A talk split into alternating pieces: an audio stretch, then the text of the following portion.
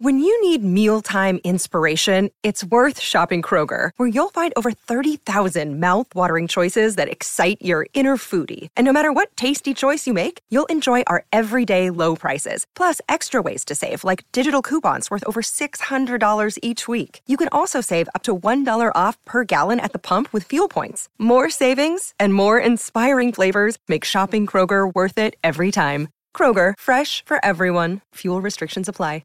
Another day is here, and you're ready for it. What to wear? Check. Breakfast, lunch, and dinner? Check. Planning for what's next and how to save for it? That's where Bank of America can help. For your financial to-dos, Bank of America has experts ready to help get you closer to your goals. Get started at one of our local financial centers or twenty-four seven in our mobile banking app. Find a location near you at bankofamerica.com slash talk to us. What would you like the power to do? Mobile banking requires downloading the app and is only available for select devices. Message and data rates may apply. Bank of America N A, member F D I C. This podcast is sponsored by Royal London, who, as proud sponsors of One Day Cricket, are also the U K's largest mutual life pensions and investment company, providing financial services to millions of people across the country. To find out more, visit w w w dot royal london dot com.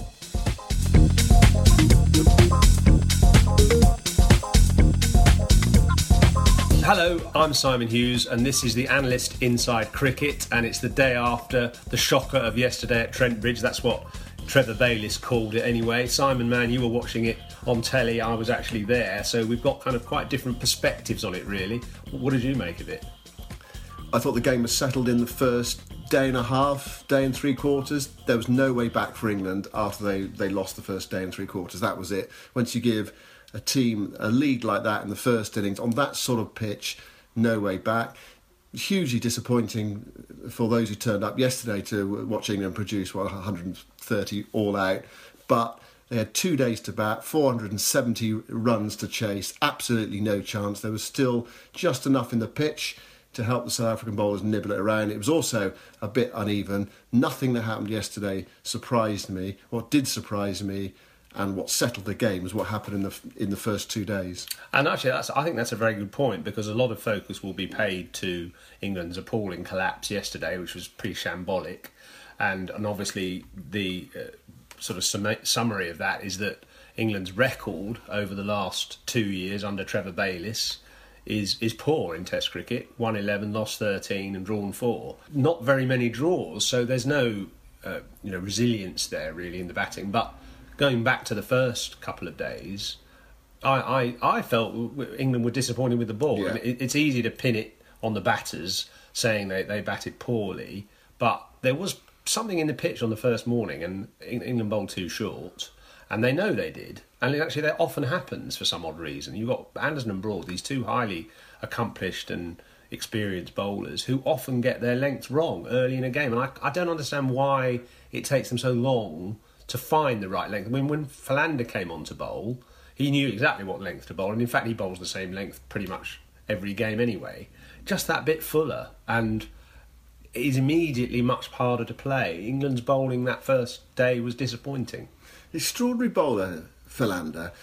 He's got this wonderful record. He, he takes his wickets about twenty-two in Test match cricket, which is which is phenomenal, isn't it? And yet he runs up, bowls about seventy-nine miles an hour, just bowls it straight, wobbles it around a little bit, and everyone just seems to fall over. It's extraordinary. If only it happened in your day, when you ran up and bowled at seventy-nine miles an hour. It's what is old, it? What is it's it? An what does he have then? It's an old-fashioned style of bowling, which um, I think you probably get quite a bit of in county cricket, actually. You know, there's a lot of bowlers. If you look at the county wickets and, you know, the highest wicket takers of the year, you get these bowls like Darren Stevens, people like that, who just bowl that nice line and length, drawing the batsman forward. I think because pitches have been better in county cricket over the last probably two or three years or so, but, but you know, batsmen have been able to play uh, a more of a. It's probably also to do with um, the way they practice indoors and on, you know, artificial surfaces a lot.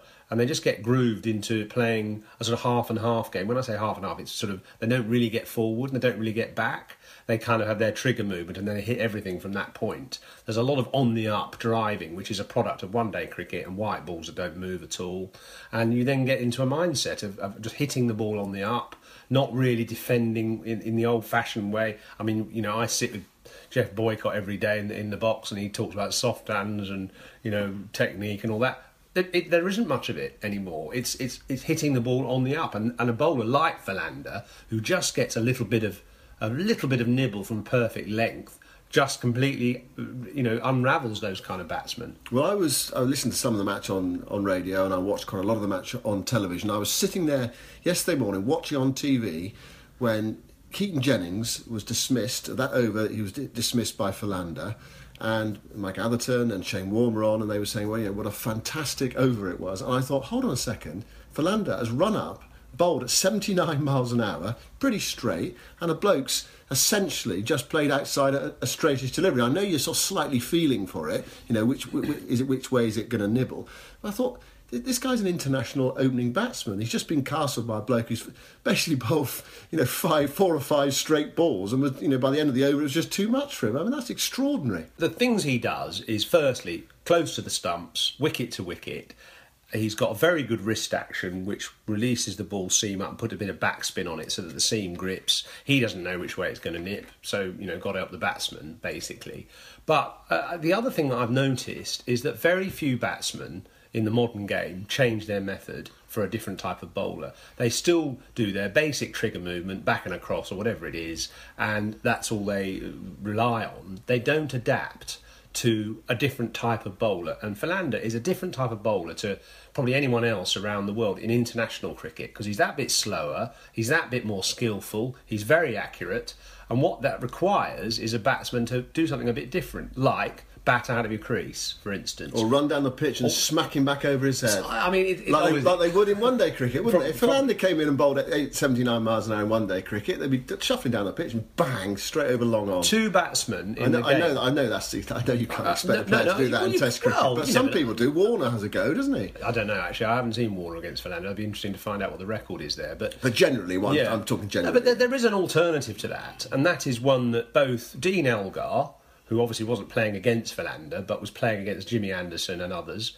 and also Ben Stokes employed in this game, which was bat out of your crease and get a long way forward. In fact, Stokes was even walking up the wicket to Philander, and I think his approach was good. It's just it didn't come off because he got caught and bowled a little bit unluckily, and he's a bit defence-minded at the moment, perhaps, as well.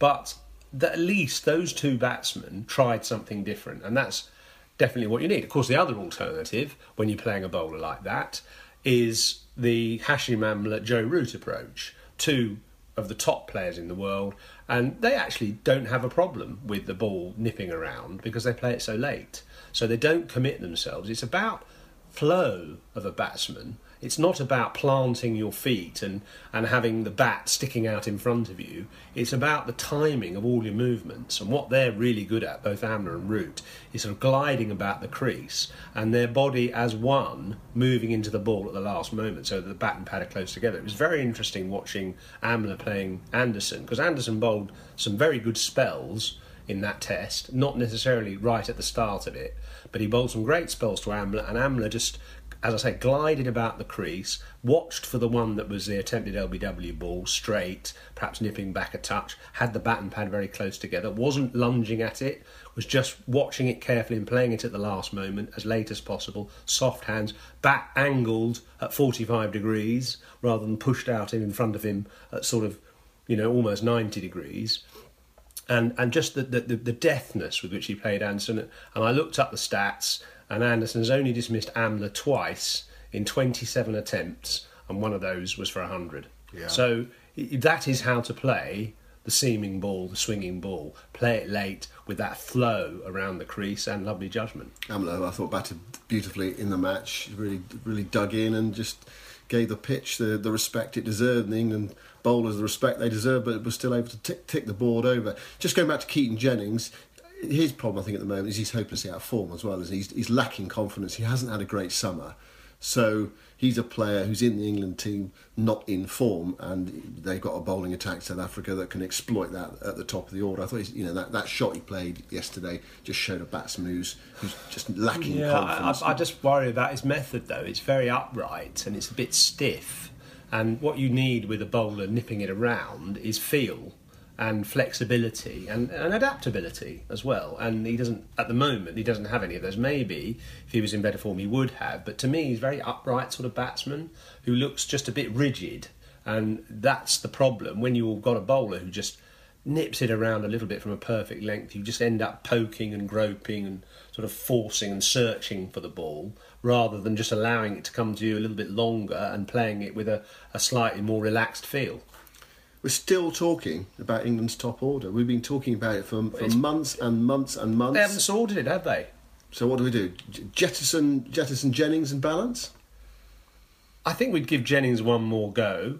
Uh, you know, he made one hundred in his first test. He might find the oval a slightly easier proposition. Balance, to me, we've said this several times, it just looks like a walking wicket. You know, he's a determined character. You know, you've got to admire his... his uh, sort of apt, his application and his his courage, really. I mean, he might be out of the team anyway because he's got a bashed finger, but I just feel if you're a bowler, you sort of think, well, he's not going to hurt us and he's he's going to leave a gap between bat and pad.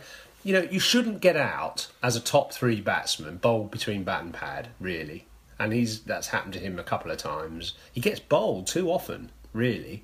And that's partly because I think he's, he's so far back in his crease at the starting point, and then when he has to get forward, his hands and his bat are way out in front of him, which just, you know, it's pushing at the ball before it's done all its movement.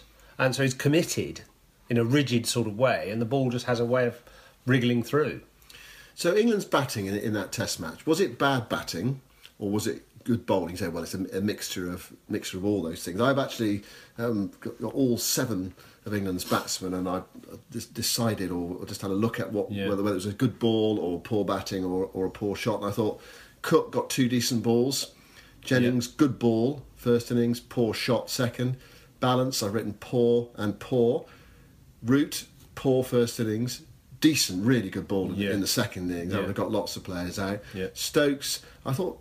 Mistake, mistake, first and second innings, defending. But you, you were right, he, he he was looking to really, really try to dig in, and it did, just didn't work for him. And he did say, by the way, that uh, before the game, that he was one person who really watched the South Africans, the way they batted, and tried to learn yeah, from it. Yeah, well, like, you, you sense that with Stokes, but he, he just made a couple of errors. Uh, Bairstow, good ball in the first innings, poor shot in the second, Moeen... Well, poor shot, poor shot, yeah. really. He didn't have a, a great game, did he? Um, after it, what happened at Lord's, it's amazing, isn't it? You can go from being man of the match, top of the world, one match, next match. It's it's a bit like him as a as a person. Uh, you know, he is a sort of what will be will be type of character. Uh, it, you know, he doesn't change much. He plays the same way each time, and sometimes it comes off, and, and sometimes it doesn't. Actually, you know, he works pretty hard. To give him credit, he's always in the nets practising. He invariably practices first in the nets and then has another knock afterwards. And he does a lot of bowling practice as well. But with with his batting, he's sort of trusts to his eye, and he doesn't sort of try and adapt to a particular situation. If there's a bouncer being delivered, he doesn't really care if there's anybody back or not. He has a go at it pretty much. I mean, he was definitely freaked out a little bit, my um, Morne Morkel in... the first innings, drove him back onto his stumps and then gave him the fuller one and he sliced it to, to point. It, it, he's a bit of a sucker for that kind of thing. But, in fact, it was Morris, wasn't it? Not Morne Morkel who, who got him out. But, uh, you know, I don't know. I, I guess you just have to sort of, you bear with Moeen in a way, because he can win you a game. But England can't afford loads of unpredictable match winners. They need some solidity and consistency. Moeen, so far in the series, England's second leading run scorer with one hundred thirty-nine. There are some pretty uh, skinny averages there for England's batsmen. Tell you what we'll do, we'll take a short break, and then after the break we'll look at what England might do ahead of the third test. OK, welcome back. England then have lost six of their last eight test matches. They look a team that's just so easy to beat, especially in England, where you wouldn't expect that. You expect them to, to go through the card most of the time in an English summer, I think, to win series quite consistently at home. There's no guarantee they're going to win this series, but it is set up nicely. Two matches to come, and it's one all. It's exciting in a, in a way. What do England do, Simon, for the next test match? Is it, is it straightforward, England selection? Do you just say, right, that was just a bad day, a bad few days. England won the first test match. just same again, just play better. It's not good enough to say that. They, they do, do need some solidity in the batting. Uh, I, I think they're playing too many bowlers and not enough batsmen. And bat, batting has been the problem now for at least two years, probably more. You know, the number of times England are eighty for five or sixty for four or something. It seems to me that, especially at, at the Oval, where Mark Stoneman has made a lot of runs already this year, that he, he seems to be the sensible choice to open the batting. The umpires and other sort of county players knocking around the circuit agree that he is a very competent player, good against the short ball, decent against spin, knows how to build an innings, very experienced now, you know, having played ten years of county cricket or more.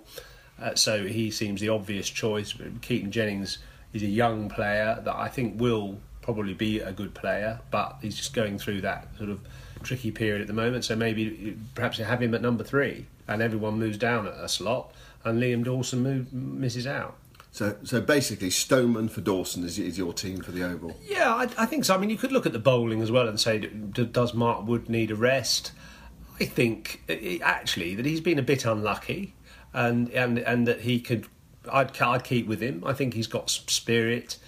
Maybe a week off, he'll regenerate his batteries and get his speeds up again. His speeds were a little bit down at, at uh, Trent Bridge, probably sort of eighty-five, eighty-six rather than a bit higher. He's got to go for broke a bit more, I think. Stokes bowled well in the second innings, got some pace, and he looked a, a little bit more like his old self. He uh, also dragged England back into the game on that that first day as well with those two wickets, and then he was striving a bit too much for wickets, wasn't he? And he was he was pitching up, but he get, kept getting driven through the offside.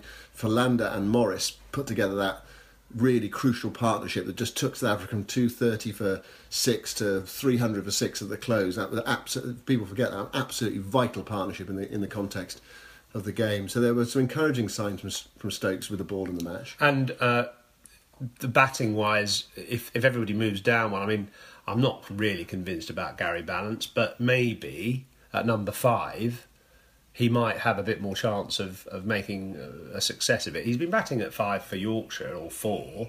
Why put him in at number three for England, where he's looked fragile in the past? It seems that seems a very strange selection. So I'd give him two tests at number five. I mean, I, I know that, you know, he's not the the the, the, the best option perhaps in the for the for the long term. The alternative is you you pitch in somebody like Tom Westley yeah. from, from Essex. So I know he's the, the next cab off the rank, if you like. Well, Samit Patel was at Trent Bridge, I understand. Yeah, and people yeah. were asking, you know, who do you, who yeah. do you think should play, and he just said Westley straight yeah. away, didn't he? Yeah, he did. And uh, well, they they they do a lot worse than to, to play him. Obviously a right-hander rather than Balance a left-hander. Balance has the experience. Pitching in Westley to, you know, decisive two test matches is a big call. But the I tell you another player I really like, and, and I think they should really have on the fringe, is David Malan, because I think he's got something a little bit extra about him. He's a, he's he's got that. But what we're talking about, flow of batting, you know, which Amla and Root have. He's got that flow. He's got that, those lovely, easy movements into the ball. He plays it late. He can play different styles of innings. You know, he can play quite sort of solid, but he can also be very flamboyant and aggressive.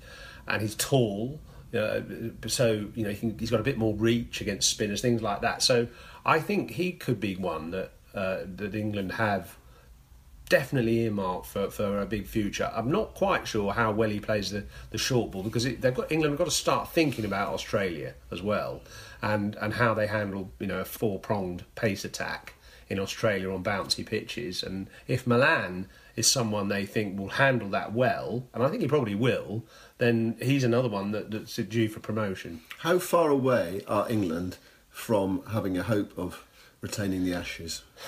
Well, the Australia's team is a bit in flux as well, so it's difficult to say at the moment. Uh, I think they've just got to get their top three sorted uh, to start with, because that has been their biggest problem for the last two years. Mm. They need to, they need to be sure who are their best top three, because as soon as you go to Australia and you're not sure what your best team is, you're, you're dead meat, really. Yeah, yeah, they're right amongst you, just they're scattering you to all four corners, aren't they? I, I can see that happening at the moment, the, the way things are going. and I don't see any obvious solutions. I think that this is that's one of the interesting things. Everyone has been discussing it since England fell apart against South Africa. And of course, they fell apart a little bit against South Africa in the first Test match as well, didn't they? It was a batting collapse in the second innings. They were seventy for four in the first innings. People have been searching around for answers. There aren't many answers out there. I think that that's perhaps one of the worrying things. Well, it's a very, it's very hard. I mean, everyone is very harsh on selectors, and uh, you know, it's an t- incredibly difficult job. I mean, you know, we've had a go at selecting teams and probably haven't done much better than the England selectors. What you have to try and see is a potential yeah. in someone, don't you? you well, that's see what you're looking at with Malan. That's what you're talking about with Absolutely. Malan, isn't it? I mean, I, I don't know whether you're right or not, but you, you, well, I you don't feel, know whether I'm right. You feel as if you see something in Malan that, yeah. that might take him to an, well, I mean, another I, level above other players that are in the team at the moment. Look at how he handled his first appearance for England in a T twenty game.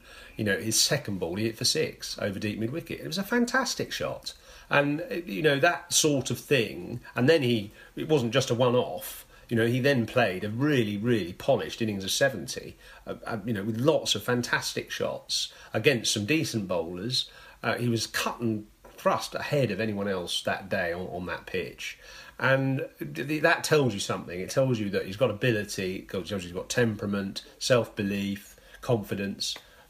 So those things are worth investing in. Obviously, you don't know how he's going to handle the intensity of a test match and, you know, people bowling at ninety miles an hour at your head with, you know, fifty thousand Aussies yelling at you. Obviously, nobody knows he's, how he's going to handle that, but it se- seems to me as if he's got the ingredients to be able to give him a chance. Do you need to shake up England's bowling line-up as well or not? Yeah, yeah, yeah. You're happy with that? We say Stokes bowled well, well, Trent Bridge. I like Jake Ball, actually, and he's coming back to fitness. Uh, and I think he's one that, that is quite a deceptive bowler that, that and, and knows the game well. Uh, I, I'd certainly look at him. Stuart Broad, the, the problem with Stuart Broad is he's lost his outswinger now, and he's he's a clever bowler, and you know, he's very experienced, a huge number of test wickets. Doesn't get the ball to leave the right-handers too often, and you want a bit of that, which is where someone like Philander, obviously Anderson, are very dangerous. Broad tends to just angle the ball into the to the right-handers, good against left-handers. So I would be looking at Jake Ball seriously for, for the next two tests if he's fit. Mm. Well, my take on it is that we might well be, as England supporters, or those people listening, as England supporters, will be in for more difficult times and more inconsistent times in the next uh, year or two, because England got lots of problems and not many solutions. They've also got two great opening bowlers who are moving towards the conclusion. You know, there's hundreds and hundreds of wickets between them. Not yet, but it, you know, may come sooner rather than later. There aren't that many obvious solutions to the, to the, the batting problems that they've got. They have got some outstanding players, outstanding players who are, who will entertain us, the likes of, of Stokes and Root and Moeen Ali and Bairstow, players like that. So it might just be that we just have to enjoy the cameos or enjoy the, the one-off mm. innings, or you know, enjoy Jimmy's bowling while while it's there. You know, that's a beautiful spell on the, the second morning at, at Trent Bridge. But as for consistency, I'm not sure it's going to be there for the next uh, few months, possibly even a uh, year or two. I think you're right, and and you know, I think it's partly due to the, the plethora of one day cricket. I mean, Johnny Bairstow said to me the other day, I haven't played much four day cricket. He's just not used to dealing with the red ball, and people perhaps can't get the sense that the red ball does so much more than the white ball for two reasons: the jute ball, bigger seam on the red ball, and you polish it up. And the white ball doesn't polish and hasn't got a seam, so it does nothing. And the red ball nips around virtually all game, especially in somewhere like Trent Bridge where it's a lush outfield and they can keep the, the polish on one side. It's just a completely different game. And if you don't really attend to it with a lot of detail, it finds you out. OK, let's finish with our, our player of the week and our low-light highlight. Royal London player of the week. You've nominated Hashim Amla. I just found his uh, batting in both innings artistically beautiful.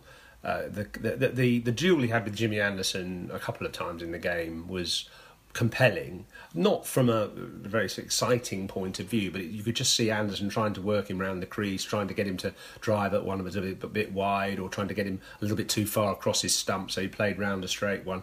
But his movements were immaculate. He was his concentration was fantastic. You know, he sort of stepped away and he he had this sort of zen-like calm at the crease. He wasn't flustered at any point. A couple, they tried a couple of bounces at him, which he got into a little bit of trouble with in the first innings, but the second is he just weaved out of the way. He still played his beautiful drives off the back foot and little whips off his hip as well. Uh, so it was just an artistic innings of great beauty, and I, I really enjoyed both both his performances. I felt he deserved man of the match, actually. Royal London Player of the Week then, Hashim Amla. What about low light? It would be so easy for us just to go for England's batting, but oh no, we're going for something far more serious than far, that. Far, and far more important, actually. Um, in the hotel uh, breakfast room yesterday, Shane Warne came marching in and he said, oh, you know, I want, I want my toast for breakfast. But he said, has anybody ever found a hotel toaster that works? And he grabbed a couple of pieces of bread and he said, look, you put the toast in once and it doesn't cook. You put the bread in a second time round, it's still not done. You put it in a third time and it's burnt. And he proved it. Admittedly, the, the bread that he put in was basically like tissue paper, that, that that kind of hotel bread, which has about a sort of half a gram of dough in it. But he was right, and he had two pieces of black toast emerged on their third round, and he threw them away. Then he made some more toast, and he plastered about four pats of butter on each one to go with his pizzas from the night before, plus beans and sausage. Uh, he is the original unhealthy diet. But he's right about the so toast. What, so what's our low light of the week? Shane Warne's diet or, or hotel toasters? Hotel toasters. Hotel toasters. OK, and finally we're going to finish with our, our highlight of the week. We haven't talked much about the, the Women's World Cup, and the, the semi-finals are, are ongoing, and uh, anything we say will be out of date. But I, I've seen a South African opening batsman. She's eighteen years of age. She's called Laura Wolvaardt, and I think she's going to be a real star of the game. She's a lovely, elegant offside player.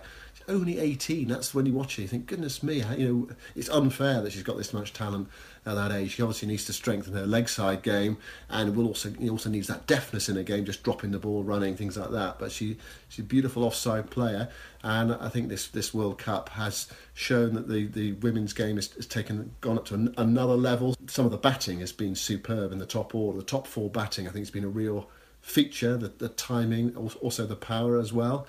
And I've been hugely impressed by that. Fielding still needs to improve overall, and, and the bowling as well. Batting has been excellent.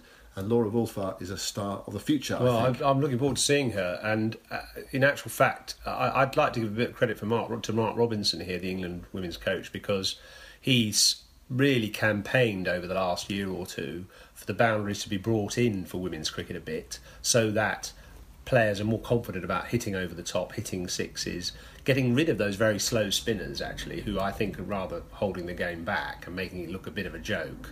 And the more of those type of players that you mention, the better it is for the game. I've seen a few others knocking around the circuit, and I think women's game is, is really on the up. It's, it's exciting. Thank goodness me, Elise Perry, that's a uh, top-class cricketer as well. Please continue to leave reviews of this podcast on iTunes. We'd like to know what you think. You can also subscribe to The Analyst Inside Cricket, so you get the programme automatically each week. Just click on the button where it says subscribe. We're taking a break for we are. a week. Sorry about that. You're, you're on holiday, and we'll be back with a review of what could be an absolutely vital Oval Test match. Yeah, I'm, I'm actually really looking forward to it, but just having a bit of time off first. So see you in a couple of weeks. Thanks for listening. Goodbye.